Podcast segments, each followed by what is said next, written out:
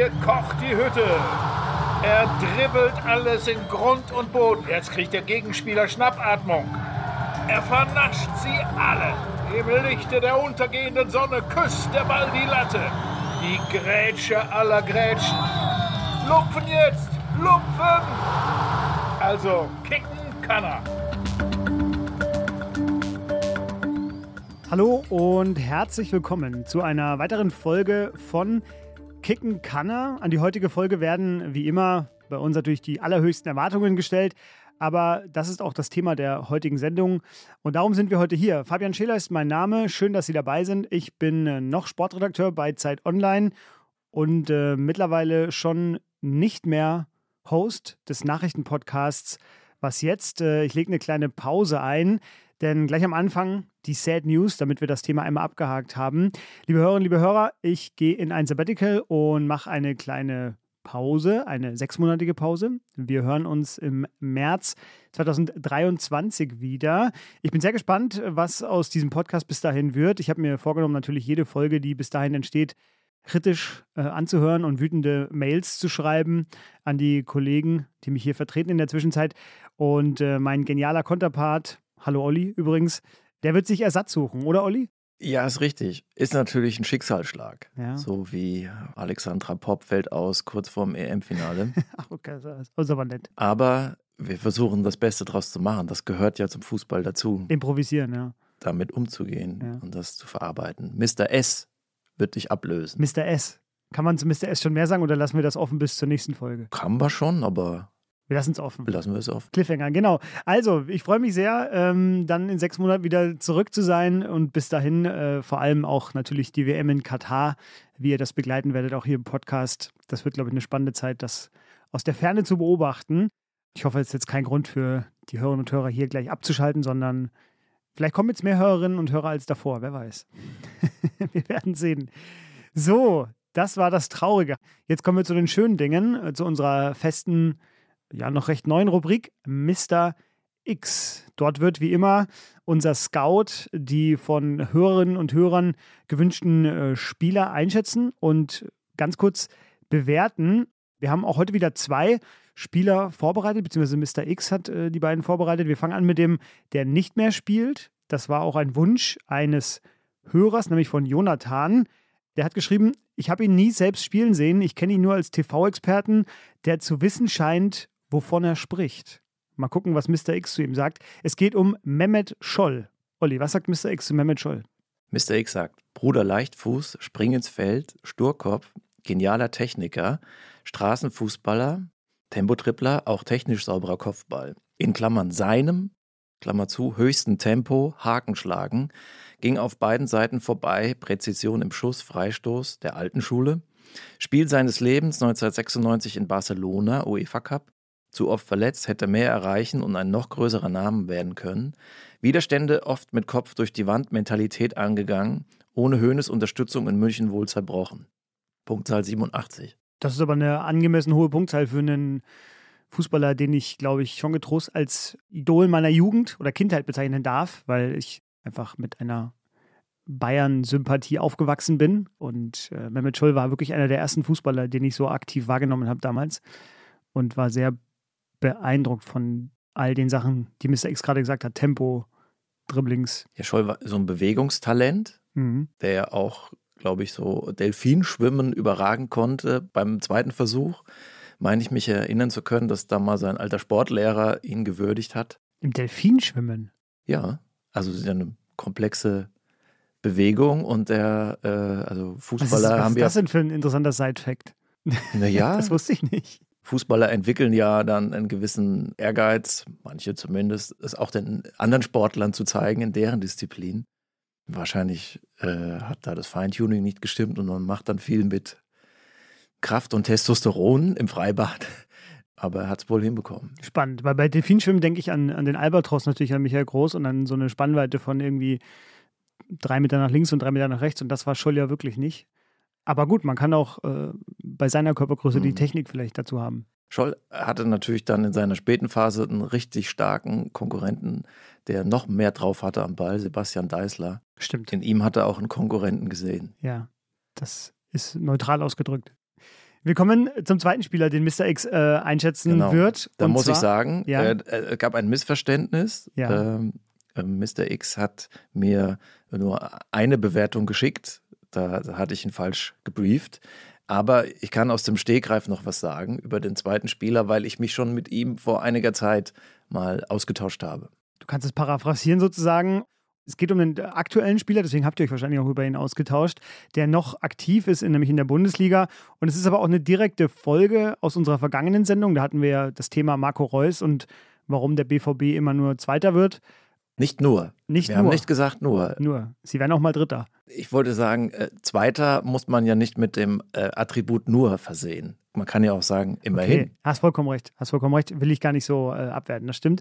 Und ein Bekannter von mir hat sich die Folge angehört und hat nach dem vergangenen Wochenende, als der BVB in, zu Hause gegen Bremen das Spiel noch in den letzten Minuten vergeigt hat, mich gefragt, ob wir nicht mal äh, was über Emre Can sagen können und die Frage, warum der BVB nicht mal Zweiter wird. Exakt, es äh, spricht doch genau äh, das an, was ich meine. Ja, Emre Can ist ein auffälliger Spieler und war das schon immer, weil er zwei Sachen kombiniert, nämlich Physis, also hat Größe, hat Tempo, aber auch ist im Zweikampf robust und hat eine gewisse Technik. Er beherrscht ja auch so Tricks und kann schießen und mancher Pass kommt auch an. Aber auffällig alleine äh, reicht noch nicht, ist noch nicht gut. Also auf dem Platz werden ja viele Entscheidungen getroffen. Man muss handeln, also Handlungen vollziehen. Und da kann man äh, auch Fehler machen. Und da macht Emre Can auch sehr viele. Ähm, hat auch keine richtige Position. Er ist mal Mittelfeldspieler, er ist mal Außenverteidiger, mal Innenverteidiger und ist sehr fehleranfällig. Seine Vita liest sich ja super. Bayern München, Leverkusen, Liverpool, Juventus, jetzt Dortmund. Deutsche Nationalmannschaft, aber er hat sich ja nirgendwo durchgesetzt. Ich habe mich gewundert, warum er äh, hier in Dortmund oder in Deutschland dann bei seiner Rückkehr, warum da so viel Hoffnung in ihn gesetzt wurde. Das war auch irgendwie der typische Reflex der deutschen Fußballöffentlichkeit, ähm, der Mentalitätsspieler. So, ähm, das fand ich ziemlich schräg und äh, ging ja dann auch nicht auf. Ja, man hat es in den vergangenen Spielen das ein oder andere Mal wieder gesehen. Für den BVB. Das waren unsere beiden Spieler, über die wir hier gesprochen haben oder beziehungsweise die Mr. X bewertet hat, zu Emre Can. Vielen Dank äh, an unsere ja, fleißigen Mailschreiber, die sich hier weiterhin Spieler wünschen. Wir haben nach der vergangenen Folge auch wieder ein paar andere Vorschläge noch bekommen. Wir werden die hier alle nach und nach immer wieder abarbeiten. Wenn auch Sie einen Wunsch haben, fußball.zeit.de, Fußball mit zwei S geschrieben, das ist unsere Mailadresse. Da schreiben Sie Ihren Wunsch einfach hin. Können auch bei Twitter uns versuchen anzuschreiben. Wir sind auf vielen Kanälen erreichbar und lesen das alles. So, wir kommen aber zum heutigen Hauptthema und das ist vom Setting her so ein bisschen eine ähnliche Folge wie unsere äh, ja, letzte Sendung. Da ging es um Marco Reus, da ging es um den BVB und um einen Topf voll Talent, der unangetastet bleibt hier und da. Es ging auch um die Nationalmannschaft und darüber wollen wir auch heute reden bei unserem Spieler, denn unser heutiges Thema, das ist Mario Götze. Wie immer, bevor wir gleich einsteigen in die äh, Analyse, die Biografie zu Mario Götze. Wahrscheinlich wenige Fußballer sind so ausgeleuchtet wie er. Ich mache trotzdem ganz kurz einen Überblick. Er wurde geboren am 3. Juni 1992 in Memmingen, das ist im Allgäu. Er ist jetzt 30 Jahre alt. Er hat zwei Brüder, die ebenfalls beide aktiv Fußball gespielt haben. Ich glaube, der eine spielt noch in Augsburg, der andere hat aufgehört. Mario Götze ist 1,76 Meter groß, er ist Rechtsfuß, hat angefangen beim SC Ronsberg, dann nach Hombruch, dann Dortmund, Bayern, Dortmund, PSW Eindhoven und jetzt ist er bei Eintracht Frankfurt gelandet seit diesem Sommer. Mario Götze ist, das wissen die meisten, Weltmeister. Er ist fünfmal deutscher Meister, davon zweimal mit Dortmund, dreimal mit den Bayern. Er ist viermal deutscher Pokalsieger, einmal niederländischer Pokalsieger und einmal Clubweltmeister. Er hat die Fritz-Walter-Medaille in Gold gewonnen. Er hat den Golden Boy Award gewonnen 2011. Das ist eine von italienischen Zeitung Tuttosport vergebene Auszeichnung. Da ist er der bisher einzige Deutsche, der das erreicht hat. Geht es am Fußball beim Golden Boy Award? Ich äh, denke ja. Ich habe das so gelesen. Es klingt ein bisschen seltsam. Ich musste extra nachschauen, wer das vergibt, aber es ist aus Italien. Vielleicht deswegen dieser schöne Name. Er hat in seiner gesamten Karriere bisher 463 Spiele gemacht, hat dabei 123 Tore geschossen und 116 Mal vorgelegt. Er hat für die Nationalmannschaft 63 Länderspiele gemacht, 17 Tore geschossen und war 2010, als er sein erstes Länderspiel gemacht hat, der jüngste Nationalspieler seit über 50 Jahren. Witzigerweise habe ich gesehen, bei transfermarkt.de wird er schon als ehemaliger Nationalspieler geführt, äh, was ja angesichts seiner noch laufenden Karriere ein bisschen gemein ist. Er hat im Februar. Aber ja, stimmt. Momentan stimmt es, aber die Rückkehr nicht ausgeschlossen. Also ist ja, ich weiß jetzt nicht, ob er für die WM in Katar in Frage kommt, vermutlich nicht, aber er hat ja jetzt nie gesagt, ich trete zurück, sondern wenn die Leistungen stimmen würden, könnte er da auch wieder eine Chance bekommen. Er hat, das sollte man dazu erwähnen, im Februar 2017 bekannt gegeben, dass er unter einer Stoffwechselstörung leidet und damit so eine Art Muskelschwäche einhergeht. Für einen Fußballer heißt das, er ist einfach häufiger verletzt. Er hat dann 2017 ein halbes Jahr pausieren müssen. Mario Götze ist verheiratet mit Ann-Kathrin Brömmel. Die beiden haben seit 2020 auch einen Sohn. Und ähm, ja, Mario Götze hat interessante Sportarten in der Sommerpause ausprobiert. Er hat neulich im, im Podcast bei den Großbrüdern, war zu Gast und hat da so ein bisschen drüber geplaudert. Er hat Taekwondo gemacht, jetzt in der Sommerpause. Vielleicht war das seine Vorbereitung auf den Fußballstil der Frankfurter Eintracht, wer weiß. Und hat dann auf Mallorca im Urlaub Jürgen Klopp getroffen man trifft sich auf Mallorca und hat dann gegen ihn Padel gespielt, diese Tennis-Squash-Mischung, die in Spanien vor allem sehr beliebt ist, wo man zwei gegen zwei spielt in so einem Käfig und hat dann Jürgen Klopp da an die Wand gespielt, seinen alten Mentor. Das ist Mario Götze und äh, reden wir über Mario Götze, dann reden wir vor allem über das hier natürlich. Schöne. Der kommt an! Mach ihn!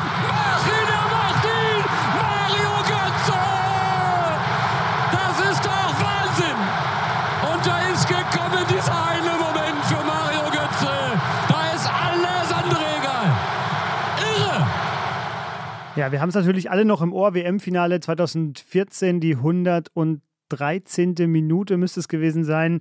Tom Bartels war das, der Kommentator der ARD und hat einen für die deutsche Kommentatorengeschichte historischen Ausruf getätigt. Mario Götze, mach ihn, er macht ihn. Und das ist auch die Szene, über die Olli jetzt gleich reden wird. Es ist so ein, es passiert wirklich Moment. Ich weiß das relativ genau. Jeder, glaube ich, weiß noch ungefähr, wo er das geguckt hat. Ich war damals gerade noch in der Endzeit meines Studiums in so einer Studentenbude gesessen, war sehr kritisch und genervt von der FIFA, von Korruptionsthemen, vom DFB, war gar nicht so involviert ins Turnier. Aber ich weiß auch, dass mich das dann trotzdem irgendwie berührt, im Sinne hat von tatsächlich jetzt passiert so. Aber du warst, glaube ich, ein bisschen anders in dem Augenblick. Ich war im Maracana. ja, genau. Äh, ich saß auf der äh, anderen Seite also war vielleicht so 70, 80, vielleicht oder 100 Meter entfernt von dem Tor. Und äh, als der Ball so auf dem Weg äh, in, ins Tor flog, das war von sozusagen aus meiner Position gar nicht so richtig zu erkennen. Und trotzdem äh, habe ich äh, dann äh, meinem Sitznachbarn Christian Spiller, unserem äh, Ressortchef, so auf den Arm gegriffen und gesagt, ich glaube, der geht rein. Das war so ein Zaubermoment und den ja alle vor Augen haben. Aber das muss man einfach nochmal würdigen. Was für ein Kunststück von Thor das war. Also Tom Bartels hat das toll kommentiert, aber eigentlich war das ja eine Anmaßung zu fordern, dass er den Ball reinmachen soll, weil denn weiß ich nicht, ob den ein zweiter Spieler, ein zweiter Fußballer dieser Welt reinbekommen hätte. Das war ein geniales Stück Fußball-Exzellenz, wo jemand sein Talent in einen Moment zusammenfasst, also sein überragendes Talent komprimiert innerhalb von einer Sekunde, weil man muss sich das nochmal vor Augen führen, wie das Tor entstanden ist. Ne? Die Flanke von Schürle, der ja unter Druck stand, war sehr hart gespielt, es war fast ein Schuss.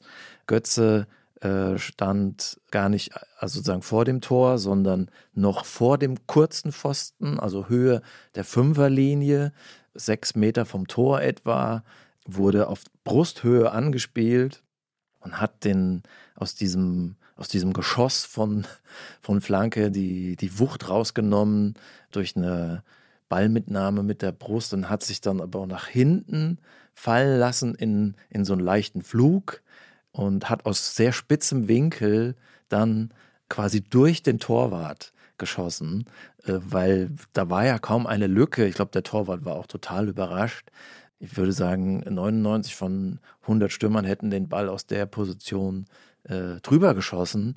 Und Götze hat ihn ganz sanft in diese Seitentasche des Tornetzes rein gezaubert. Und das mit seinem schwachen Fuß, ohne dass der Ball auftickte. Also Brustannahme und Flug und Lupfer in einem. Das war äh, ein Tor, wie es ein, in einem WM-Finale, zumindest die, die ich kenne, äh, noch nie gegeben hat, noch, noch nicht annähernd gegeben hat. Und das war eins der schönsten Tore, an die ich mich überhaupt erinnere. Und das hat jetzt nichts damit zu tun, dass ich jetzt Deutscher bin oder so. Das äh, war ein, ein, ein Stück Sportgeschichte. Und in, wenn man in dem WM-Finale so ein Tor schießt, ist natürlich, ist man im Fußball Olymp. Über die Frage, ob es schönere Tore gab in einem WM-Finale, wollen wir gleich noch ein bisschen ausführlicher äh, plaudern. Wichtiger die Frage jetzt, was ist deine These? Also was sagt dieses Tor über Mario Götze aus? Das hat Tom Bartels auch äh, gesagt. Ein Moment. Und das ist der Fußballer Mario Götze. Das ist ein Spieler für Momente, für große Momente. Aber darin steckt natürlich auch das, was alle über Götze denken. Ja, es sind dann halt doch nur Momente. Hm. Und die dauerhafte Bestätigung seiner Klasse, die hat er äh, in seiner Karriere nicht hinbekommen. Du sagst es schon, was alle über ihn denken oder was alle sehen, wenn sie ihn sehen. Natürlich wollen wir das hier einmal noch kurz aufdröseln. Warum reden wir ausgerechnet jetzt über Mario Götze?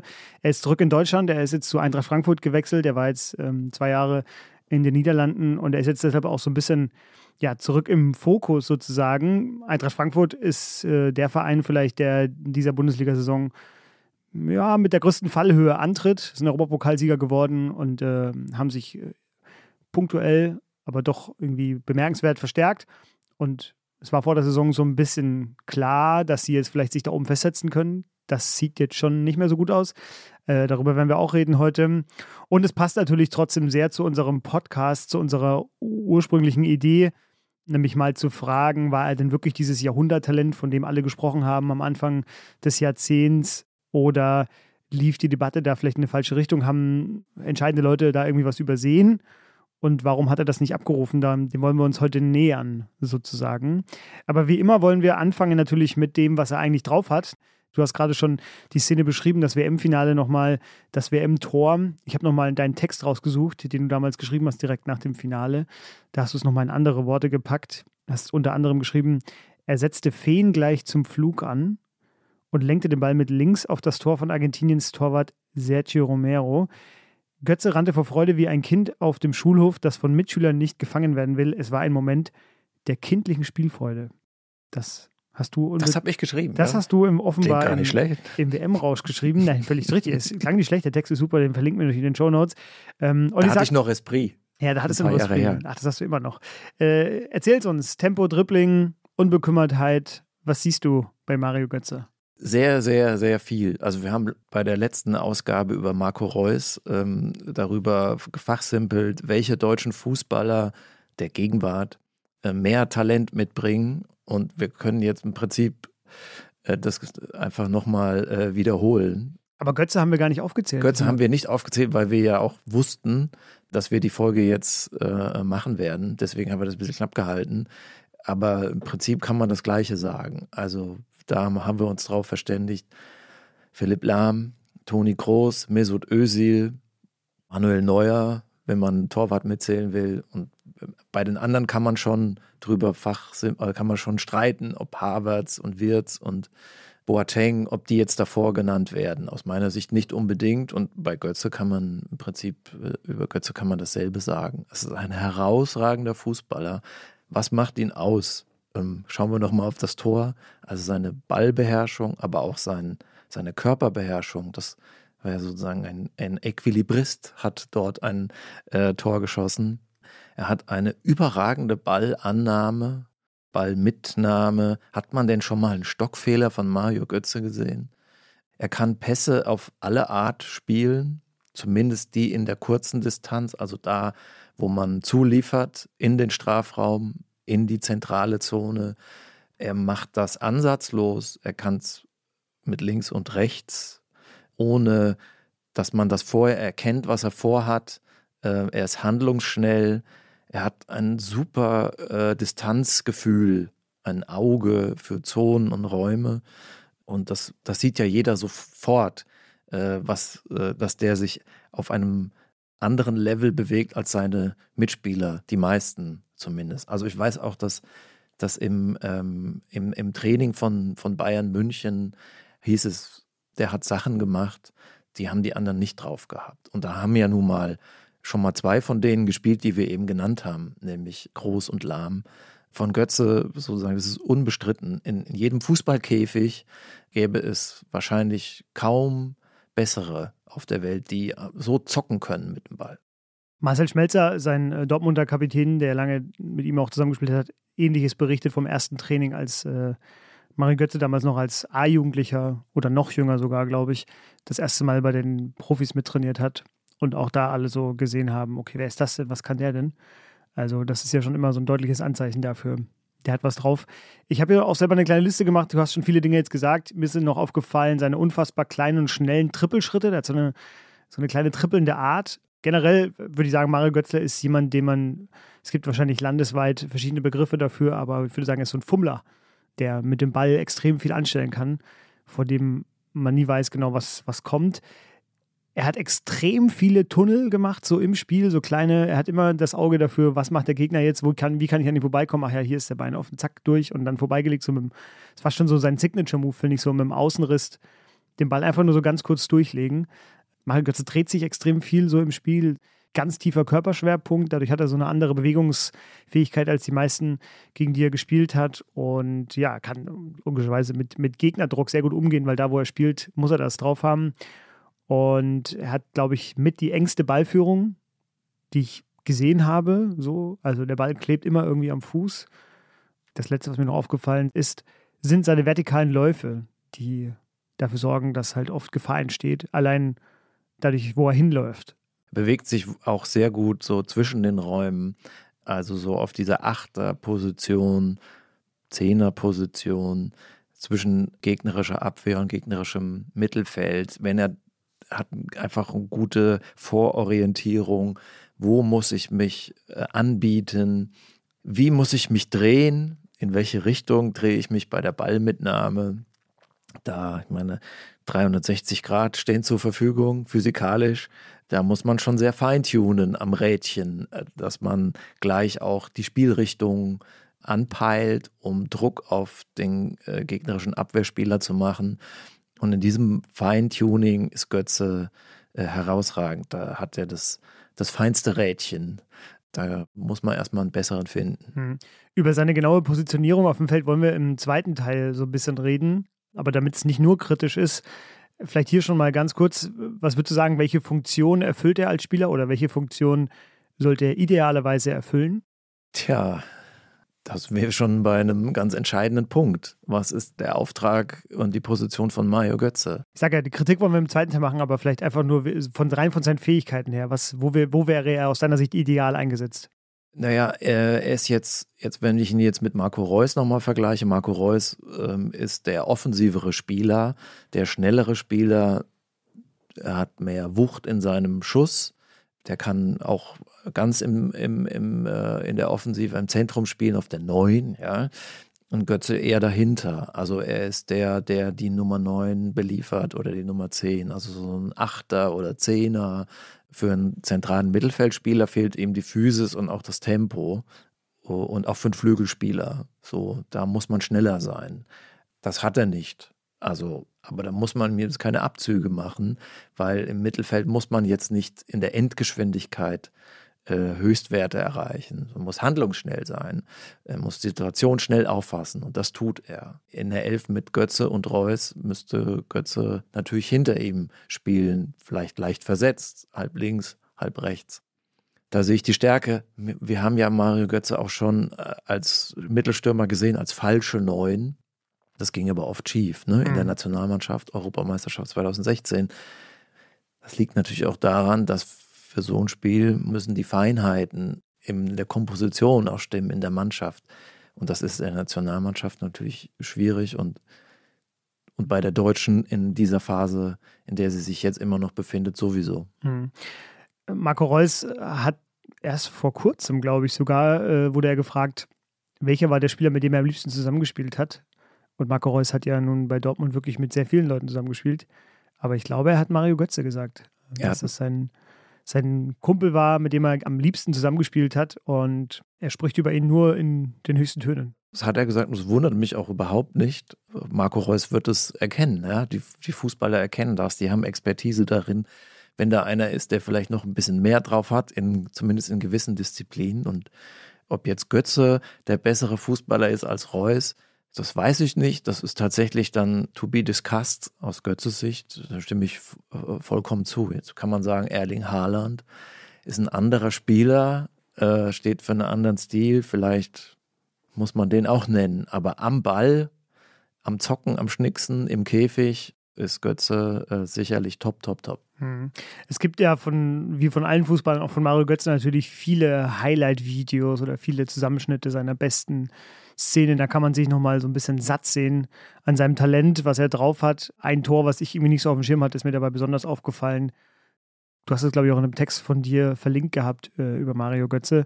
Das war ein Tor gegen Hannover. Das Jahr weiß ich jetzt nicht mehr, muss die Hochzeit der Dortmunder Jahre gewesen sein, also so 2011, 2012, 2013, so in der Zeit ungefähr. Und ähm, ja, da tritt Mario Götze quasi alleine gegen die Hannoveraner Verteidigung an und den ersten schüttelt er einfach ab, weil er zu schnell ist.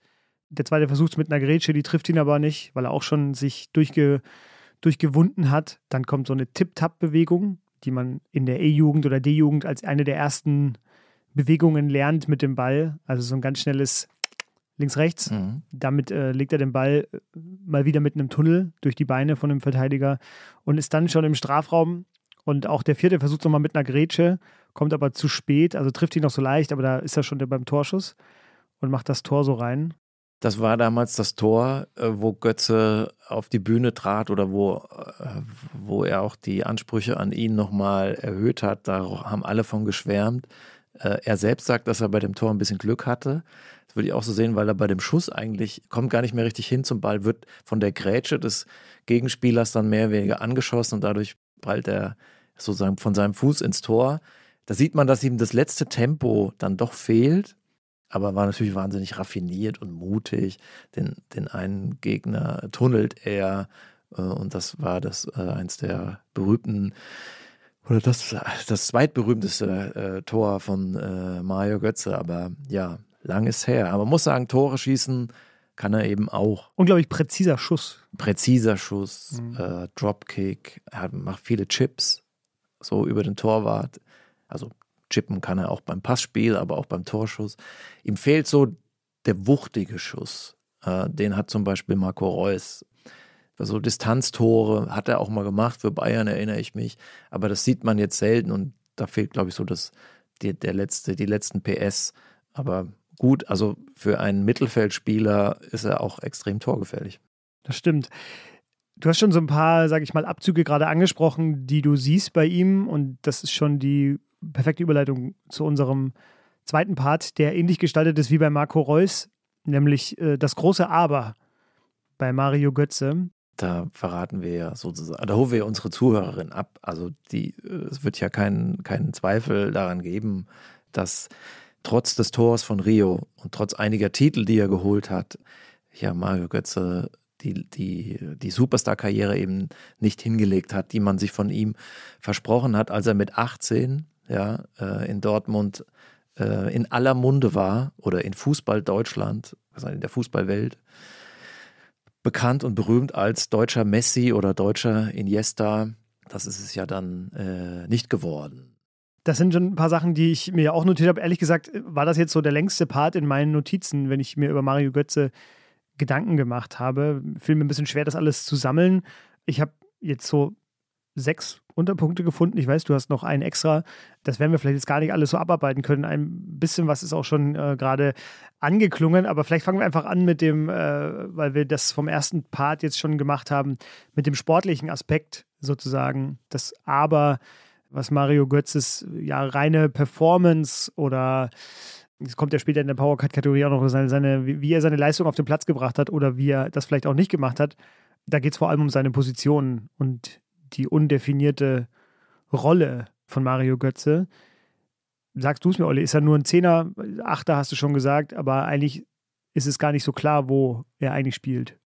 An diesem kniffligen, komplizierten Teil der, sozusagen der Fußballarbeit ist es gescheitert. Was ist seine Aufgabe? Ähm, ein Spieler, der so facettenreich ist, der so individuell veranlagt ist, der so fein Fußball spielt, der braucht ein, eine Aufgabe, der braucht ein Setting, das muss man kombinieren. Der hängt ab von einer Spielidee, von einem Trainer, von, von sportlicher Führung und natürlich auch von einer gewissen Eigenständigkeit. Das war alles nicht perfekt in der Karriere von Mario Götze. Das ist einer der Gründe, aus steht bei mir auf dem Zettel, warum warum es dann nicht ganz gereicht hat für hm. die äh, Riesenkarriere. Hm. Es war nie ganz klar, was ist sein Beitrag. Du meinst, er wurde zu oft woanders hingestellt sozusagen? Er wurde zu oft woanders hingestellt, das vielleicht auch, da muss man an die Nationalmannschaft denken, aber äh, wie passt er zusammen mit seinen Mitspielern? Also wie ist das, wie ist die Abstimmung? Äh, wer liefert ihm die Bälle zu? Auf welche Art und Weise? Also wer spielt hinter ihm? Was machen seine Mitspieler, wenn er den Ball führt? Äh, was machen seine Mitspieler, wenn er, wenn er in die Mitte zieht mit einem Tripling? Wie bringt man ein Ensemble so zusammen, dass die einzelnen Instrumente aufeinander abgestimmt sind?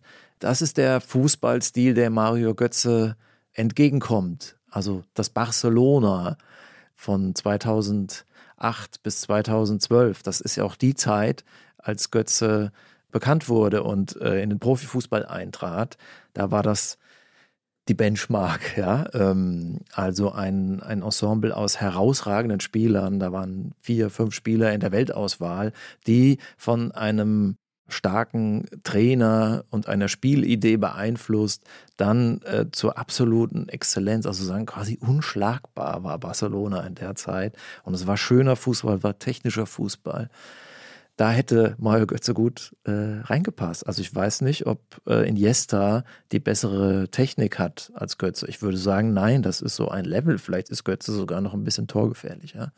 Dafür Iniesta der bessere Tripler. Aber nach Barca hätte er gut gepasst. Aber das Barcelona in Deutschland gibt es nicht. Vielleicht hat ihn das ja auch angeleitet, genau dieser Gedanke, als er sich eben für den Wechsel nach, nach München entschieden hat, von Dortmund aus. Wir wollen jetzt gar nicht über diese Begleitumstände reden, diese emotionale Komponente, dass der Wechsel irgendwie durchgesickert ist kurz vor dem Rückspiel, dem Dortmunder Champions League Halbfinale gegen Real Madrid. Das damals bedeutendste Spiel der jüngeren Vereinsgeschichte sozusagen und dann diesen enormen Wirbel verursacht. Ich weiß auch genau, mit meinem damaligen Mitbewohner, ein großer Dortmund-Fan, haben wir unseren Kneipenabend abgebrochen und sind äh, nachts um, um halb eins quasi zurück in unsere, unsere WG und haben dann versucht, irgendwie Informationen zu bekommen, haben Sky Sport News live eingeschaltet, nachts um halb eins. Völlig, also völlig irre natürlich, dass sie da irgendwas dazu wissen sollten, aber ich weiß auch genau, er war völlig perplex. Wie ging der Abend aus? Ja, wir haben Zwischen dann, euch? Also, das war dann. Wie nicht, habt ihr das geregelt? Naja, es war ja nicht ganz klar, ehrlich gesagt. Das war dann, das sickerte so durch und dann, es war so Fassungslosigkeit bei ihm. Bei mir war es halt auch, okay, das machen sie doch jetzt nicht wirklich. Also zumindest, da ging es aber immer vor allem um diesen Termin der Verkündung. Das ist passiert überrascht ist bei der Bayern-Transferhistorie ja nicht, aber ähm, dass das eben da, das war der Dienstagabend, der Mittwochabend war das Spiel, glaube ich, so war die Reihenfolge oder vielleicht war es auch Montag und Dienstag war das Spiel. Auf jeden Fall war es die Nacht vor diesem Champions League-Finale und das war kam selbst mir, der damals eher den Bayern die Daumen gedrückt hat, sehr perfide vor und sehr gemein. Bisschen so ein Arschloch-Move. Mitgelitten mit den Dortmundern. Aber darum soll es ja gar nicht gehen. Ich wollte nur sagen, dass äh, Mario Götze sagt das ja selber auch immer, dass er unbedingt zu Pep Guardiola wollte, dass ihn diese Idee gereizt hat, unter ihm zu spielen. Du hast ja gerade schon was Barcelona unter Pep Guardiola eben erwähnt, dass da hätte er perfekt reingepasst. Ich habe mir allerdings nochmal angeguckt, er hat ja dann da bei, bei Guardiola gab es ja dann auch schon die beiden Stürmer, ich meine Manzukic und Gomez es gab Thomas Müller schon, es gab links und rechts Ribéry und Robben, dahinter gab es dann Schweinsteiger. Da war gar nicht so Platz eigentlich für ihn. Da, also da gab es in diesen drei Guardiola-Jahren, die dann Götze bei den Bayern waren, da war, auch da war nicht klar, was er eigentlich machen soll. Ja, hat er sich verwechselt, würde ich sagen. Also man muss das ja nochmal äh, ausbuchstabieren. Äh, das war ja ein Transfer von Uli Hoeneß, so der alte FC Bayern kauft das, was sich woanders durchsetzt in der Bundesliga auf. Nebeneffekt, der Gegner wird schwächer und mal gucken, was dann beim FC Bayern aus ihm wird. Äh, setzt er sich durch gegen die große Konkurrenz dort. Das ist ja schon auch so der, der Kapitalismus auf dem Fußballplatz. Er kam in eine Mannschaft, die dann alles gewonnen hatte, das Triple, wo dann Spieler auf dem Platz standen, die noch ein bisschen besser waren als er. Äh, Philipp Lahm, ja, der viel erwachsenere Spieler. Toni Kroos, äh, noch ein bisschen mehr Talent. Thiago, der Spieler, auch der vom Trainer Pep Guardiola gewollt wurde. Er wollte ja Götze gar nicht. Und dazu auf den Flügeln äh, Ribery, Robben, vorne Müller. Also das heißt, er kam in, in, eine, in eine herausragende Mannschaft, wahrscheinlich die beste deutsche Mannschaft aller Zeiten. Und äh, dafür hat ihm dann das Durchsetzungsvermögen gefehlt und die permanente zur Verfügungstellung seines Talents und auch ja das Erwachsene und Klare in seinem Spiel. Er hat ja dann auch bei Bayern gute Szenen gehabt, Momente, schöne Tore geschossen, aber in den wichtigen Spielen hat der Trainer auf andere gezählt. Hm. Der Autor und Journalist Marti Peranau, ich hoffe, ich habe es richtig ausgesprochen, der Pep Guardiola ja mhm. sehr eng begleitet über all seine Stationen, der wurde auch mal nach Mario Götze gefragt und er hat gesagt, ähm, dass es bekannt sei, dass äh, Guardiola damals eigentlich lieber Neymar nach München geholt hätte statt äh, Götze. Aber das hat aus verschiedenen Gründen nicht geklappt. Und dann schreibt eben der Autor, dass der Trainer alles dafür getan hat, um Götze so gut es geht zu helfen. Er zermarterte sich das Hirn darüber, wie er Götze die außergewöhnliche Leistungen locken konnte, zu der er fähig war, die er aber seit seinem Weggang aus Dortmund selten gezeigt hatte. Keinem anderen Spieler hat Pep Guardiola so viel Zeit gewidmet wie ihm. Ja, ich zweifle jetzt nicht an der Loyalität von Pep Guardiola gegenüber seinen Mitarbeitern, ja. Aber es sozusagen der letzte Step muss dann auch vom Spieler kommen. Also letztlich hat er in, in Dortmund schon auch was kaputt gemacht, der Wechsel. Ähm, Herzen gebrochen. Äh, ich glaube, das Herz rausgerissen hat. Ja, irgendwie, so hat Jürgen Klopp, glaube ich, damals ja, gesagt. Ja. Und natürlich kann man auch fragen, ja, Götze, musste das sein? Zu der Zeit war Dortmund ja auch eine herausragende Mannschaft. Zweimal deutscher Meister im Pokalfinale Bayern 5-2 geschlagen, dann immerhin ja auch im Champions League-Finale mit ein bisschen Glück da, mit Malaga. Ne? Aber äh, man konnte mit Dortmund was gewinnen. Und äh, ja, muss man dann nach München wechseln? Meine, das sind ja die Fragen, die man stellen muss. Also ich meine, Leon Goretzka hat, war klar, dass er Schalke verlässt, weil Schalke war am absteigenden Ast, aber Dortmund war das eben nicht. Und muss auch nochmal zurückschauen. Götzes Beitrag zu den Meisterschaften 2011 und 12, der war schon natürlich vorhanden, aber die Achse, die, die Führungsspieler waren andere. Klar, er war noch sehr jung, aber die, die stärkste Phase dieser Zeit fand ich die die Rückrunde 2012, wo sie Bayern dann überholt haben, dann den Titel verteidigt, das ist ja auch nochmal eine größere Leistung, und im Pokalfinale die Bayern nochmal abgewatscht, 5 zu 2 und in der Zeit war Götze verletzt. Vielleicht die größte Bayern-Pleite der letzten 20 Jahre, dieses 5 zu 2. Gab noch die ein oder andere, aber so in der jüngeren Vereinsgeschichte der Bayern, glaube ich, hat ihnen wenig mehr wehgetan als dieses 5 zu 2 im Pokalfinale. Und du sagst es, er war verletzt, er war nicht dabei. Bevor wir nochmal ganz kurz über diesen anderen Teil reden, den du gerade schon auch angerissen hast, nämlich über ja, die vielleicht falschen Entscheidungen in der Karriere des Mario Götze. Was mir noch aufgefallen ist, dass es so eine Art äh, Paradox ist fast schon, dass Mario Götze gefährlicher war, also torgefährlicher war, je weiter hinten er gespielt hat. Ich meine jetzt nicht, dass er in der Abwehr spielen sollte, aber auf jeden Fall kann man das ja gut sehen, wenn er auf der 9 aufgestellt war, hat er weniger Tore geschossen als eben als Zehner oder Achter. Die Zahlen geben das also her, dass er auf keinen Fall diese komische falsche Neun spielen sollte, wo er so ein bisschen hilflos gewirkt hat. Ja, Thema Entscheidungen. Mario Götzes Vereinswechsel. Du hast gerade schon gesagt, äh, der Wechsel nach München musste das sein. Sein damaliger Berater Volker Struth, der hat ihm davon auch eher abgeraten. Er meinte, glaube ich, es wäre ein Jahr zu früh. Äh, das hat er mal in einem, in einem Porträt im Manager-Magazin erzählt. Und ähm, hat vermutlich recht behalten.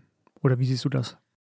Ja, ich kann das nicht beurteilen, ähm, wie da die interne Kommunikation war. Ähm, wenn er das sagt, ob es stimmt, wollen wir es mal glauben.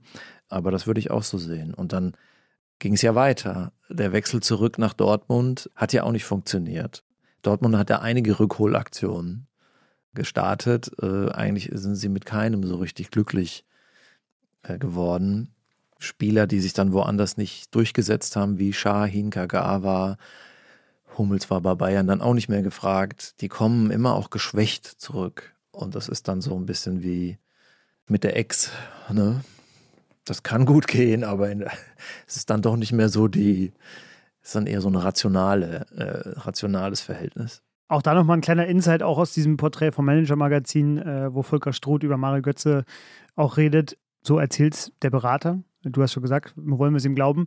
Aber er hat gesagt, dass er, als Mario Götze quasi wieder von den beiden weggehen wollte, hat Volker Struth zwei Verträge eigentlich schon ausgehandelt gehabt, nämlich den einen mit Dortmund und den anderen mit Liverpool, zu seinem alten Mentor. Jürgen Klopp hat ja da gerade Liverpool übernommen. Er sagt, ich kann es ja nur zitieren, äh, erst wollte Götze wechseln, dann nicht, hat sich dann erst noch per Social Media Post bekannt gegeben, dass er sich unter Carlo Ancelotti, der dann die Beine übernehmen sollte, durchsetzen will, was auch alle in seinem Umfeld so ein bisschen überrascht hatte, oder zumindest Volker Struth erzählt so. Und hat sich dann aber, weil Carlo Ancelotti ihm dann wohl das Signal gegeben hat, sucht dir besser einen anderen Verein, ich glaube, bei mir wirst du nicht so viel spielen, eben wieder für Dortmund entschieden. Also man sieht auch da so ein bisschen eine ja, komische, wie soll man sagen, äh, Varianz, Flexibilität, wie ist das richtige Wort? Äh, Beliebigkeit, ich weiß es nicht. Er hatte wahrscheinlich seine guten Gründe, die will ich mir gar nicht absprechen, aber es passt so ein bisschen zu diesem Bild. Ja, und dann, als es dann in Dortmund absehbar nicht mehr wieder so wurde wie vorgesehen, äh, war ja sein Wunsch, zu einem großen Verein äh, zu gehen, Champions League zu spielen. Das hat er explizit gesagt. Und dann ging er zum PSW Eindhoven. Ne? Ähm, also holländischer Fußball hat Großes geleistet. Und 74 im Finale waren sie besser, ja, wissen wir doch alle. Aber es ist halt dann doch äh, zweite Liga international. Da wird nicht ordentlich verteidigt, so, äh, da kann man so technisch spielen. Und PSW Eindhoven ist auch in Holland nicht die Nummer eins. Das ist Ajax. Ähm, vielleicht ist es auch nicht mal die Nummer zwei. Das kann man drüber streiten, ob das Feyenoord ist. Also ein, ein klarer äh, Rückschritt, zwei Jahre dann auf niedrigerem Niveau. Und jetzt muss er erstmal wieder in der Bundesliga Fuß fassen, ähm, wo er doch auch körperlicher gespielt wird, athletischer, schneller, trifft auf andere Verteidiger. Also die Karriere von äh, Götze ist so ein bisschen voller, voller rätselhafter Arbeitgeberwechsel.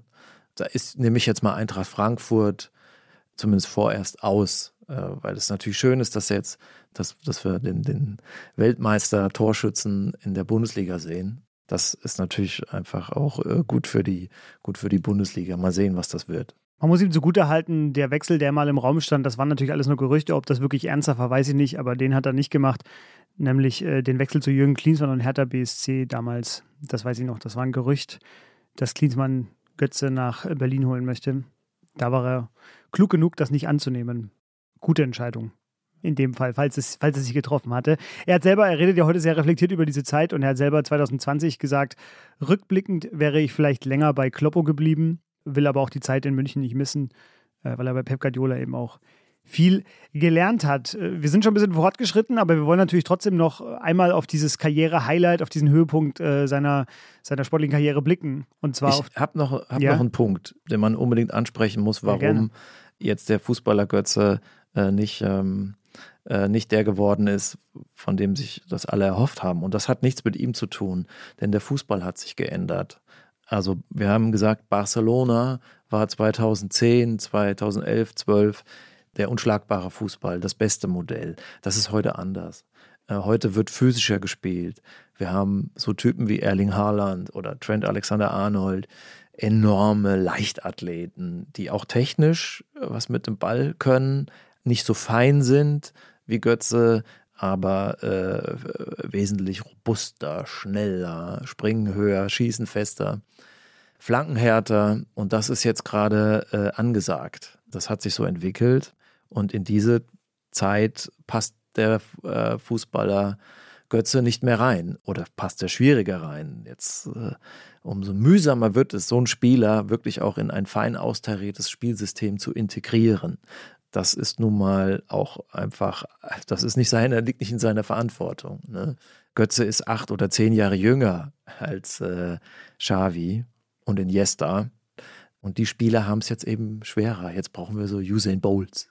Ja, ist ein laufendes Experiment. Äh, Eintracht Frankfurt, wie er jetzt dort ankommen wird, das ist quasi gleich unser letzter Teil noch in, in unserem Podcast heute. Aber wir wollen natürlich einmal noch ganz kurz gucken auf den Höhepunkt in Mario Götzes Karriere, an dem er auch immer wieder gemessen wird, was natürlich überhaupt nicht fair ist, weil wenn man die Messlatte anlegt an, du bist doch aber der WM-Finaltorschütze, wo sind denn deine Leistungen jetzt geblieben? Dann muss man ja einfach sagen, ja, das wird er natürlich nie wieder erreichen können.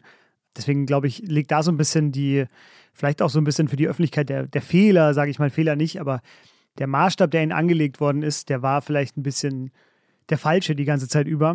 Das haben natürlich viele auch schon erkannt seit, seit langem, aber ich wollte es auch selber nochmal so irgendwie äh, ja, ausführen, weil es mich, weil es mir jetzt auch nochmal in der vorbereitenden Folge so aufgefallen ist. Das überdeckt natürlich sehr vieles, dieses Tor, auch das Turnier selbst. Götze hat kein gutes Turnier gespielt 2014. Genau, darüber wollen wir reden, ja. Er wurde, äh, bevor er das Tor geschossen hat, also nach seiner Einwechslung und also zwischen seiner Einwechslung und dem Tor lagen 15 Minuten oder so. Ich glaube, da haben die Zuschauer schon zweimal seine Auswechslung gefordert, äh, weil er da nicht nachgesetzt hat in der einen Szene oder den Ball nicht richtig behaupten konnte. Götze war ähm, da ein sehr umstrittener Spieler. Das Tor überdeckt halt sehr vieles. Kurz zuvor war ja das legendäre Halbfinale gegen Brasilien, das 7 zu 1. Da hat er gar nicht gespielt. Ich wollte gerade sagen, ich wollte dich rhetorisch fragen, wie viele Minuten hat Mario Götze da, ist er dabei gewesen und es waren genau null. Er hat selber mal im, im Portal Players Tribune, wo ja Spieler und Spielerinnen über ihre Erfahrungen so in einem ja, redigierten, aber zumindest in Ich-Form geschriebenen Text ähm, schreiben, hat er mal folgenden Satz geschrieben, den ich bemerkenswert fand. People talk about that World Cup and my goal in the final, and I think they forget how shit the tournament was for me until the very end. I wish I could say that I was mature about it, but I was probably the saddest I've ever been in my life. There were no positives I could find before the final. I was really depressed. Also er hat vor dem Finale, schreibt er hier, war er quasi der traurigste Mensch, den man sich vorstellen kann. Es war das Turnier verlief eigentlich, so schreibt er das Zitat, richtig scheiße. Und ähm, er war darüber so bedrückt, dass ihn nichts hätte aufbauen können. Und das war alles die Phase zwischen Halbfinale und Finale, wo ja der Rest äh, des Teams und auch der Rest der deutschen Fußballöffentlichkeit Deutschland im WM-Finale gedacht hat. Und Mario Götze saß, ich stelle mir das zumindest so vor, saß in seinem Hotelzimmer und hat sich gedacht, ich bin im völlig falschen Film. Und dann schießt er das entscheidende WM-Tor, weil er eingewechselt wird. Das ist eine Achterbahnfahrt, die nicht viele Menschen, glaube ich, in der Form erlebt haben.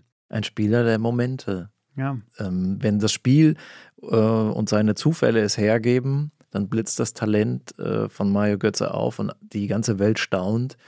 Aber damit das dauerhaft zum Tragen kommt und er ein Faktor wird in einem Spiel, in einer Mannschaft, dazu ist eben auch sehr viel Arbeit vonnöten und auch intellektuelle Arbeit seitens derjenigen, die ihn führen. Das hat nicht perfekt hingehauen, das muss man so sagen. Der legendäre Satz war ja dann in der Welt, äh, nachdem Jogi Löw den auf der Pressekonferenz danach äh, relativ offen ausgesprochen hat.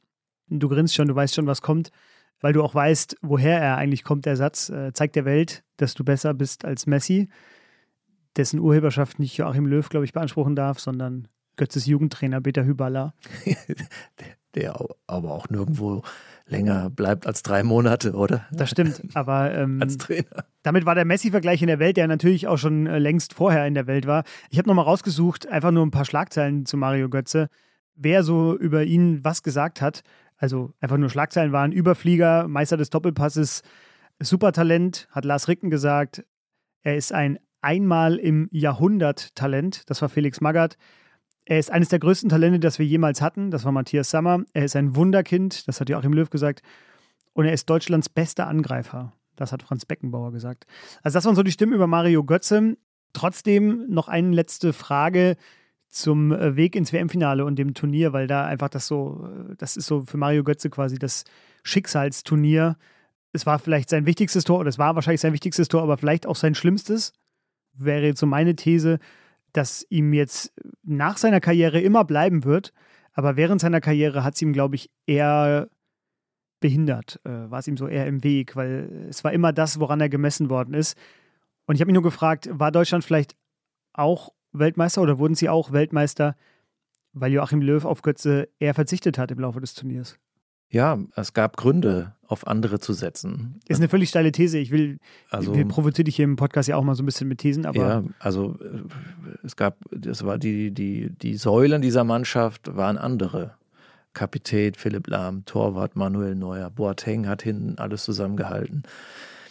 vor allem im Finale. Toni Kroos, ähm, auch Miroslav Klose noch auf der letzten Rille, äh, Schweinsteiger, äh, vor allem im Finale oder erst im Finale, hat ja auch kein gutes Turnier gespielt. Ähm, Müller sowieso und Götze war eben auch einer, der da, wie sagen, eine Randfigur, aber der, der in zweiter Reihe dann, dann, aber dann letztlich den entscheidenden Beitrag geleistet hat. Aber äh, die Rezeption über Götze, über die wir jetzt sprechen, die hat ja schon vor dem Tor eingesetzt. Also das sieht man ja an dem Turnier selbst. Also der hat Note 6 bekommen in der Bild und, äh, und die Leute haben den Kopf geschüttelt und wussten nicht, was sie mit ihm anfangen sollen. Ne? Die Fans waren, haben gepfiffen. Dass das jetzt an dem Tor lag, kann ich nicht erkennen. Das ist, das Tor war typisch Götze äh, und typisch Götze ist aber auch, dass er das nicht dauerhaft bestätigen kann. Klingt gut, die Theorie, dass das Tor jetzt sozusagen äh, seine, ähm, seine Karriere dann äh, eher, dass es der Karriere eher geschadet hat aber finde ich nicht so ganz überzeugend. Mhm. Ja, sehr gutes Recht. Das Tor, hast du schon am Anfang gesagt, war eines der schönsten, das vielleicht in einem WM-Finale gefallen ist. Äh, vielleicht das Schönste, das in einem WM-Finale gefallen ist. Wie immer hast du mir das schon vor ein paar Tagen gesagt, dass du darüber gerne reden würdest. Meine Hausaufgaben wieder gemacht, Hefte sind jetzt wieder rausgelegt. Äh, ich habe mir natürlich nochmal alle WM-Tore angeguckt die in allen WM-Finals geschossen worden sind. Gibt bei YouTube eine schöne Zusammenfassung, einen kurz zehnminütigen Zusammenschnitt, verlinke ich in den Show Notes. Und ich habe mir ein paar notiert. Willst du anfangen, soll ich? Nee, sag du mal. Also, pass auf, äh, das WM-Finale 1930, das erste WM-Finale, das existiert nur als äh, quasi Zeichnung, wie das Tor gefallen ist und so eine ganz grobkörnige Schwarz-Weiß-Aufnahme. Aber da steht beim 3 zu 2 von Santos Iriatre für Uruguay äh, ein Fantastic Shot. Es war ein Linksschuss vom 16er Eck ins kurze linke Eck. Also eigentlich ein unmögliches Tor. Aber er hat es wohl irgendwie geschafft. Ist es nur schriftlich überliefert? Nee, man sieht, als wie Comic? Man sieht, wie, ja, das sieht, sieht, so ein bisschen aus. Also man sieht so ein bisschen äh, grobkörnige Aufnahmen. Und ich habe mir gedacht, das war auch ein schönes Tor. Aber das war eher so ein Gag. Ähm, mir sind ehrlich gesagt wirklich ein paar schöne Tore noch aufgefallen. Ich nur gebe dir einfach mal wieder, wenn du jetzt mich fragst, ob es wirklich alle schöner waren als Mario Götze. Nein, aber Pelés Kopfball 1970 gegen Italien äh, wahnsinnige Höhe, perfektes Timing, ja. perfekte Platzierung. Im gleichen Finale hat Gerson auch aus Brasilien einen, einen Schuss aus 18 Metern abgelassen. Das war das 2-1 für Brasilien aus vollem Lauf in Winkel. Alle deutschen Fans kurz weghören. Den Elfmeter von Neskens 1974, den fand ich natürlich extrem frech und scharf so in die Mitte geknallt.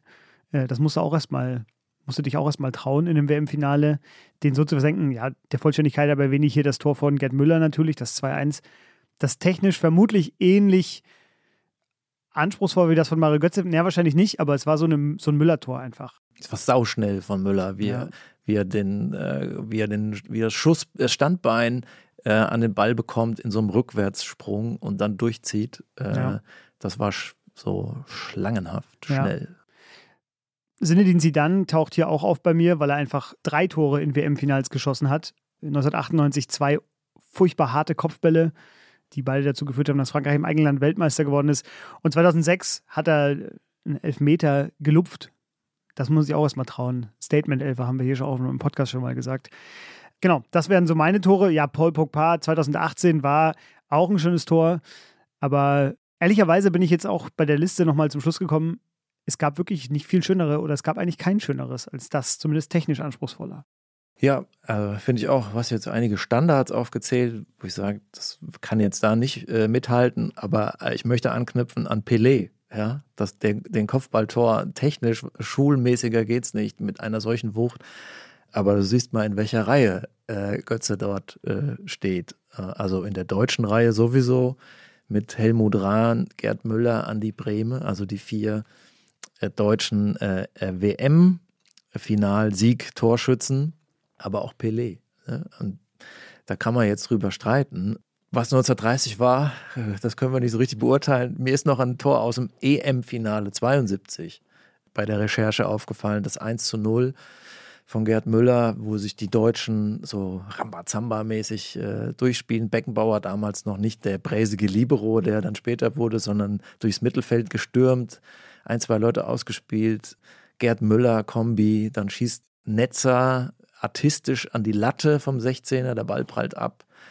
Äh, Heinkes macht so ein, auch ein super Fußballer, macht so einen Außenristschuss, Torwart hält und dann der Abstauber geht rein. Also das Tor selbst war dann gar nicht mehr so entscheidend, aber der Weg dorthin war sehr, sehr, äh, erinnert sehr an die Bayern von heute, diesen Offensivdrang, äh, wo mehr, wo alle, alle Spieler torgefährlich sind oder viele Spieler.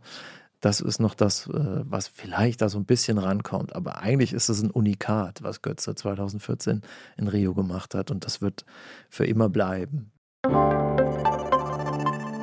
Werbung. Diese Woche in der Zeit? Die Bücher des Frühlings. 16 Seiten blühende Fantasie. Von gefährlichen Liebschaften, einer Flucht auf dem Mississippi und magische Erzählkunst. Das Literaturspezial zur Buchmesse in Leipzig. Die Zeit, Deutschlands größte Wochenzeitung. Jetzt am Kiosk oder direkt bestellen unter zeit.de/slash bestellen.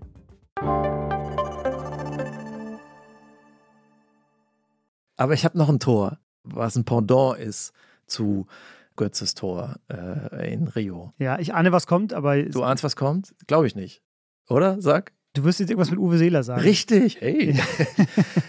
er kennt mich. Uh, Uwe Seeler äh, der Kopfball gegen England, das 2 zu 2, äh, WM-Viertelfinale äh, 70, im Rückwärtslauf mit dem Hinterkopf, ähm, was vielleicht viele Leute so ein bisschen als Kuriosum abgespeichert haben. Aber es stimmt aber nicht. Das ist ein exzellentes Tor, was das Talent von Uwe Seeler herausstreicht, der ein hervorragender Kopfballspieler war. Natürlich lange vor unserer Zeit. Wir haben den nicht richtig spielen sehen, weißt schon. Aber dieses Tor hat ja kein zweiter Mensch auf der Welt, äh, der zumindest uns bekannt ist oder das auf YouTube überliefert ist, jemals geschossen.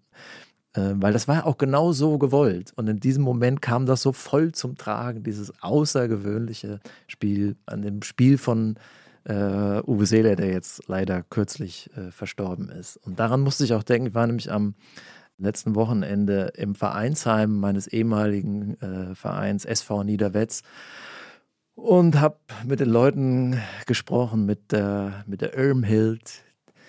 Die macht noch das Vereinsheim jetzt und wäscht die Trikots. Es ist noch vieles so wie früher, aber ich habe auch gehört, dass jetzt der Sportplatz mit Bluetooth bewässert wird.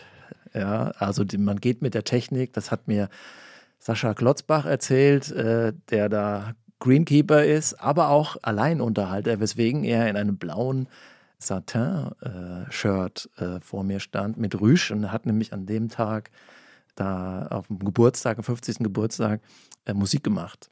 Und da dachte ich, bist du jetzt bei ABBA oder was? Äh, also wir haben über die alten Zeiten geredet und dann standen wir auch ähm, vor der Ahnenreihe, also Mannschaftsbilder aus alter Zeit. Ist, kann ich Stunden vorverbringen und da sagte der Dieter äh, zu mir, dass er da, wie er damals das Tor von Uwe Seeler verfolgt hat in der Kneipe im Farbfernsehen, hatten sie zu Hause keinen, nur schwarz-weiß. Also sind sie alle in die Kneipe und äh, so wie er dieses Tor, was ihm das gegeben hat und der ganze Ort hat äh, mitgefiebert, natürlich das ganze Land und was sie in Uwe Seeler erkannt haben und was der für sie bedeutet hat.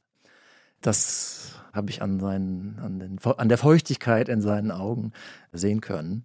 Und er hat auch gesagt, so, naja, mit Götze und so kann er jetzt so, ich sage jetzt mal, den, führ mal den Satz zu Ende, kann er jetzt nicht so viel anfangen, aber das Tor, was der gemacht hat, das hat er doch auch für uns alle geschossen und äh, das bleibt. So wird ja auch über, über Uwe Seeler ja auch gesprochen und Uwe. Aber worauf ich hinaus will, die Diskrepanz zwischen Uwe Seeler und Mario Götze ist ja nicht fußballerisch von. Da ist ja Mario Götze natürlich, auch weil er in einer anderen Zeit spielt, der viel talentiertere Fußballer am Ball. Aber das, was Uwe Seeler verkörpert hat und was nie altmodisch wird, auch wenn es ja zwischendurch mal so ein bisschen belächelt wurde. Also da spielt einer für äh, uns alle, ja, äh, für das ganze Land und man fühlt sich repräsentiert und ist sozusagen uns Uwe. Das ist halt etwas, was ähm, Mario Götze nicht ausstrahlt. Das will ich ihm gar nicht vorwerfen. Das ist vielleicht auch so ein bisschen das System heute, der Profifußball man ist mit zwölf quasi schon auf dem Weg zu einem Berufsfußballer. Das, was Uwe Seele war ja so ein Amateur eigentlich in seinen Ursprüngen, da ist was irgendwie abhanden gekommen. Also Fußball spielen können sie, aber warum machen sie das? Hm. Warum spielt man Fußball? Und da, äh, glaube ich, hat Mario Götze vielleicht nicht die beste Antwort gefunden oder man hat ihn dort auch nicht hingeführt. Mhm. Und das trifft ja nicht nur auf ihn zu. Wir haben auch in der letzten Folge haben wir über Marco Reus gesprochen, auch über Julian Traxler. Das ist ja noch ein extremeres Beispiel. Er hat vielleicht noch mehr Talent, weil er noch irgendwie physischer ist, noch besser schießen kann. Aber äh, man braucht auch Erziehung. Fußball ist auch eine soziale Tätigkeit. Tja, und das kann ich hier nicht erkennen. Schade, dass äh, Sie, liebe Hörer und liebe Hörer, äh, das Video nicht dazu sehen, wie Olli das hier gerade alles vorträgt, wie enthusiastisch er wird, wenn er über die alten Zeiten in, in Hessen redet und dann, über, und dann in Niederwetz und dann über. Und welches Lied kam am besten an und wurde mehrfach gespielt? Das weiß ich nicht. Soll ich sagen? Ja, gerne. Ja, Laila natürlich. Na gut. Da, da hätte sie lieber geschwiegen jetzt. Aber auf jeden Fall, Olli, ja, der aber hier, so sind sie. So sind sie, die, die Provinzfußballer. Können ja, wir auch, es gibt ein Video, haben wir ein Video gemacht von Sascha im blauen äh, Satin mit Rüschen, ja. Laila und alle singen mit. Verlinke ich aber nicht in den Shownotes. Nee, das stimmt. Beim nächsten Mal schlage ich vor, wir stellen hier eine Kamera auf, damit man dich sieht, wenn du über Uwe Seeler und über äh, Niederwetz redest, wie enthusiastisch du dann wirst und wie deine Augen anfangen zu leuchten, wenn du ähm, über die Begeisterung für das schöne Spiel was der Fußball ja zweifelsohne ist, äh, redest. Na, in Niederwetz bekomme ich halt das mit, was Fußball eigentlich ist, ein sozialer Treffpunkt. Es wird Fußball gespielt, klar, man muss gewinnen am Wochenende, aber eigentlich wird da Zusammenleben gestaltet. Niederwetz in Hessen, Ollis Heimatverein, ein, wir sind schon deutlich über der Zeit mal wieder, eine, eine Mini-Überleitung noch zum großen hessischen Richtig. Verein Eintracht Frankfurt, wo Mario Götze ja jetzt spielt, nach unserem kleinen Exkurs. Ich will gar nicht viel dazu sagen, außer dir eine Frage stellen. Wie glaubst du, passt Mario Götze dahin? Ist das ein Wechsel, der jetzt dann doch Sinn macht? Er spielt jetzt ja immerhin wieder Champions League, ist zurück in Deutschland, hat vielleicht da auch nochmal die Chance, sich wieder hier so ein bisschen noch am Ende seiner Laufbahn nochmal so ein bisschen ins Rampenlicht zu spielen. Oder siehst du das gar nicht? Ja, die Chance ist da. Aber die Frage ist, die du stellst, die stelle ich mir auch und darauf habe ich jetzt auch noch keine Antwort. Da muss man sich anschauen, wie Eintracht Frankfurt Fußball spielt. Wie ist diese Mannschaft Europa League-Sieger geworden? Alle Frankfurt-Fans weghören jetzt. Nee, äh, sind, äh, die Fans haben ja dazu einen riesen Beitrag geleistet. Äh, 50.000 im Camp Nou oder waren es 35, ich weiß es nicht. Also zwölfter Mann ist ja eine Untertreibung. Da muss man ja viel höher ansetzen. Die Begeisterung von den Rängen, ähm, die auf das Feld überschwappte und wie die Mannschaft das aufgenommen hat und der ganze Verein. Das ist doch etwas, was uns total bewegt hat, gerührt hat. So muss Fußball doch sein, der Volkssport. Guckt man sich das aber genauer an auf dem Platz, muss man halt sagen, ja, es ist eine Mannschaft, die von der Physis lebt, von der Begeisterung, auch äh, ein sehr unangenehmer Gegner ist, wie Toni Groß das völlig richtig analysiert hat und auch sehr unorthodox spielt. Also ich erinnere mich noch, dass ich mit Mr., es war nicht Mr. X, sagen wir mal Mr. Y, vor dem Barcelona-Spiel gesprochen habe. Barca gegen Eintracht, wie wird das ausgehen? Also auch noch vor dem Hinspiel. Und da, da meint er, ja, ich denke, dass die Eintracht gewinnt, weil sowas haben die noch nie erlebt. Das, so einen wie den Hinteregger, das kennen die nicht, dass man so Fußball spielen kann. Also Hinteregger ist jetzt keiner, der sonderlich fein verteidigt. Der dreht sich nicht besonders gut die Verteidigungstechniken sind nicht sonderlich ausgeprägt, das ist nicht geschickt, aber er tut das mit einer Leidenschaft und mit, einer, mit einem Selbstbewusstsein. Tut er jetzt nicht mehr, aber damals tat er es. Und so spielt die Eintracht Fußball. Das ist halt, wir sagen, Karo einfach oder so wie Status Quo, so mit drei Akkorden Welthits geschrieben. Es funktioniert, das Stadion singt mit und jetzt ist halt Götze da. Das ist, jetzt hat halt Status Quo irgendwie Paul McCartney als Bassisten. Wir sind gespannt, was das werden soll. Man sieht ja sofort, der ist besser als die anderen. Erinnere mich an das äh, äh, Spiel Real gegen Eintracht hier im Supercup, äh, wo man ja immer gesehen hat, die anderen, Groß, Modric und so weiter, Benzema, wenn die am Ball sind, die haben irgendwie ein Gelenk mehr als die Gegenspieler. So feinere Drehungen, bessere Ballbehandlung. Und dann wurde Götze eingewechselt und dann sah man, ah, okay, es gibt auch einen, der das genauso kann am Ball, der sich genauso, der genauso den Ball beherrscht wie äh, von Real Madrid. So, der strahlt, äh, überstrahlt die anderen. Aber was ist jetzt da seine Aufgabe? Wie kann man jetzt diesen feinen Fuß integrieren in dieses Ensemble von ja, Fußballkämpfern vor allen Dingen? Ne? Ich sag mal so, die Voraussetzungen sind alle da, dass noch von mir zur Eintracht, dass sie ihn jetzt da genauso einbinden können, wie es eigentlich gut findet. Wir haben jetzt darüber ja schon ausführlich gesprochen. Er wird auf keinen Fall auf der neuen spielen, weil da haben sie ja eins, zwei, Kolomoani, Rafael Boré, Lucas Alario. Jesper Lindström mit Abstrichen haben auf jeden Fall irgendwie drei oder vier Stürmer, die ganz vorne spielen. Er kann auf jeden Fall für 10 oder auf der 8 spielen. Da setzt er ihn, wird er ihn bisher auch eingesetzt von Oliver Glasner. Aber man muss auch dazu sagen, auch jetzt gibt es schon wieder, sage ich mal, gestiegene Erwartungen oder vielleicht überstiegene Erwartungen an ihn, an die Eintracht. Wird als der Königstransfer betitelt für den Verein, der jetzt in der Champions League spielt und jetzt in den ersten Spielen ehrlicherweise nicht den Eindruck gemacht hat, als sei er dafür bereit. Kann auch schiefgehen. Man muss ihm jetzt äh, äh, die Zeit geben, äh, weil er jetzt aus einer schwächeren Liga kommt. Es braucht so ein bisschen Anpassung. Vielleicht braucht er dazu ein paar Wochen oder auch Monate. Vor allen Dingen wird es aber äh, darauf ankommen, ob er eine Aufgabe hat, äh, wie das Setting um ihn herum ist.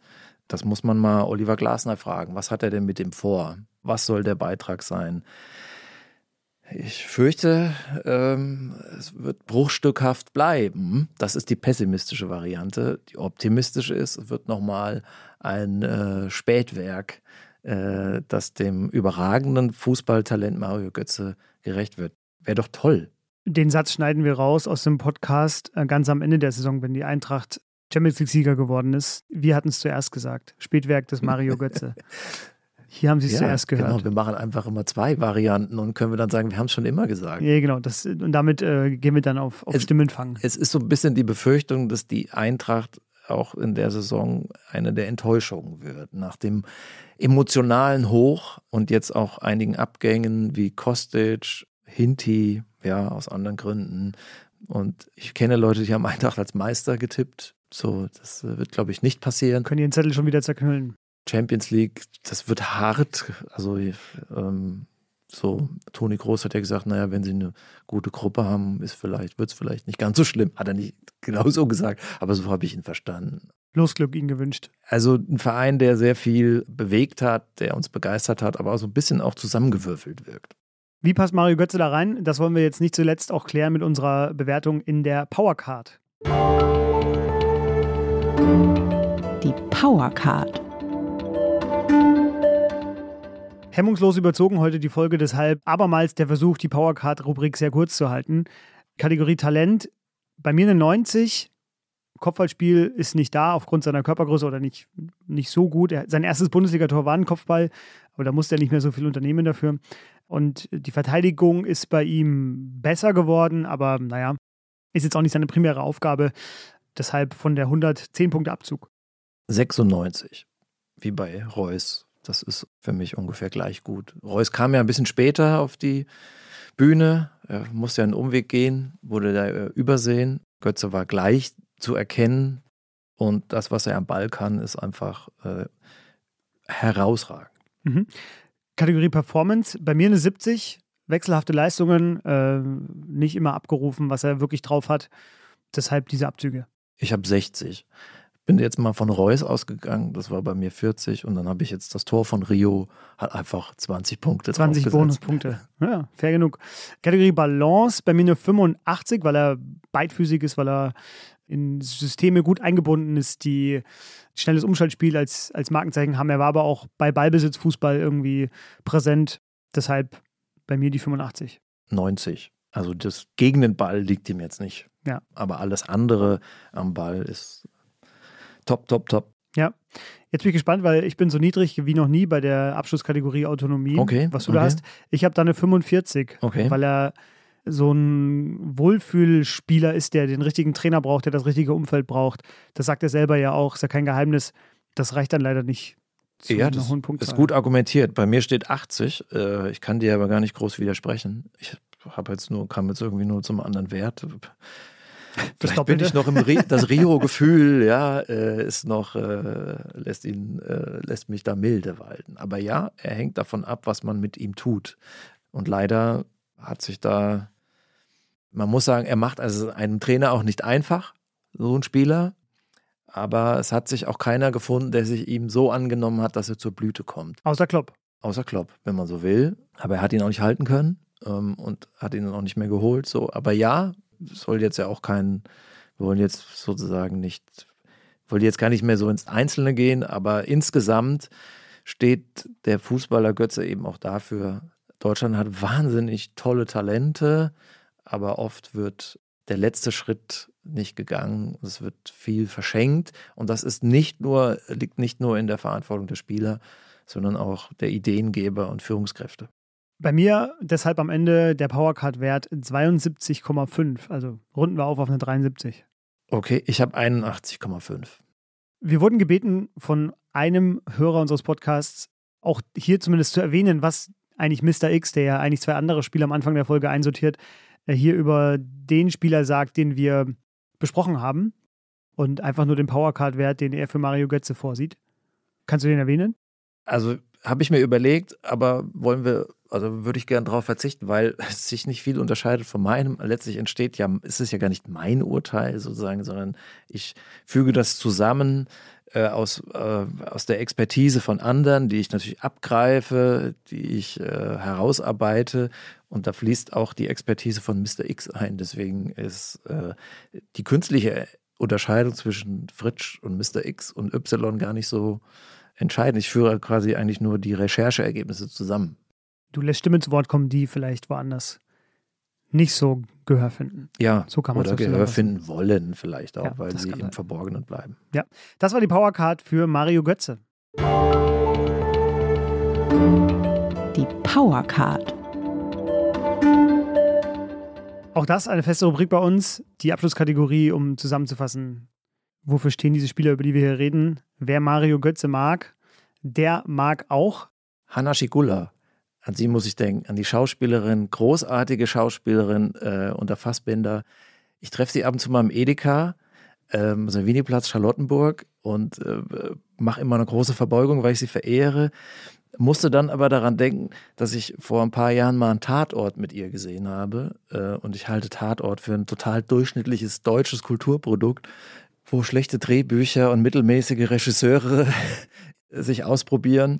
Und ich fand den Tatort so schlecht. Und wenn ich sie das nächste Mal beim Edeka treffe, Frau Schigola, dann werde ich sagen, bitte spielen Sie nie wieder einen Tatort. Und so ein bisschen ist es auch im deutschen Fußball. Wer ist der deutsche Regisseur, wer ist der Fassbinder, der aus unseren Fußballern und den Talenten das rausholt, was in ihnen drinsteckt? Spannend. Gesucht der deutsche Fassbinder. Ich habe, äh, wer Mario Götze mag, der mag auch Influencer und bescheuerte Hashtags. Und das geht raus an alle, die äh, ihre Posts versehen mit dem Hashtag Mein Weg oder Energy Monday. Fühlt euch angesprochen, absolut dämlich. Und bei Mario Götze war es ja immer, der hat ja teilweise nur getwittert in Hashtags oder Posts versehen bei Instagram und hat dann den Hashtag etabliert, Part of Mario. Das fand ich unfassbar peinlich und finde es bis heute sehr peinlich. Ja, wofür steht Mario Götze als Fußballer? So, ja. das ist ja so ein bisschen unbeantwortet. Ist es ein Celebrity?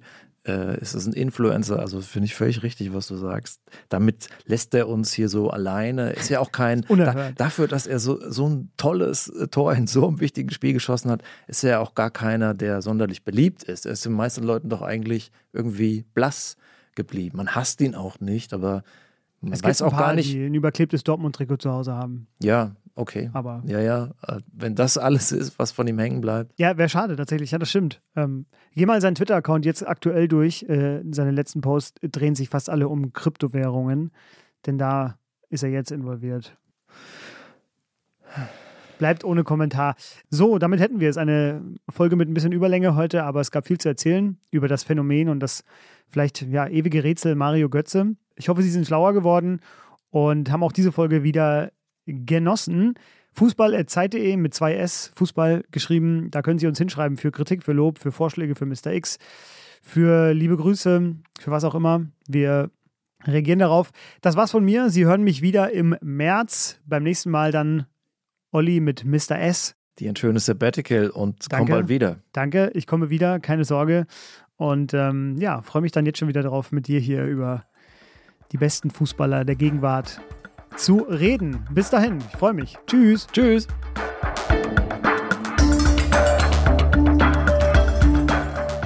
Kicken kann er. Ist ein Podcast von Zeit Online, produziert von Pool Artists.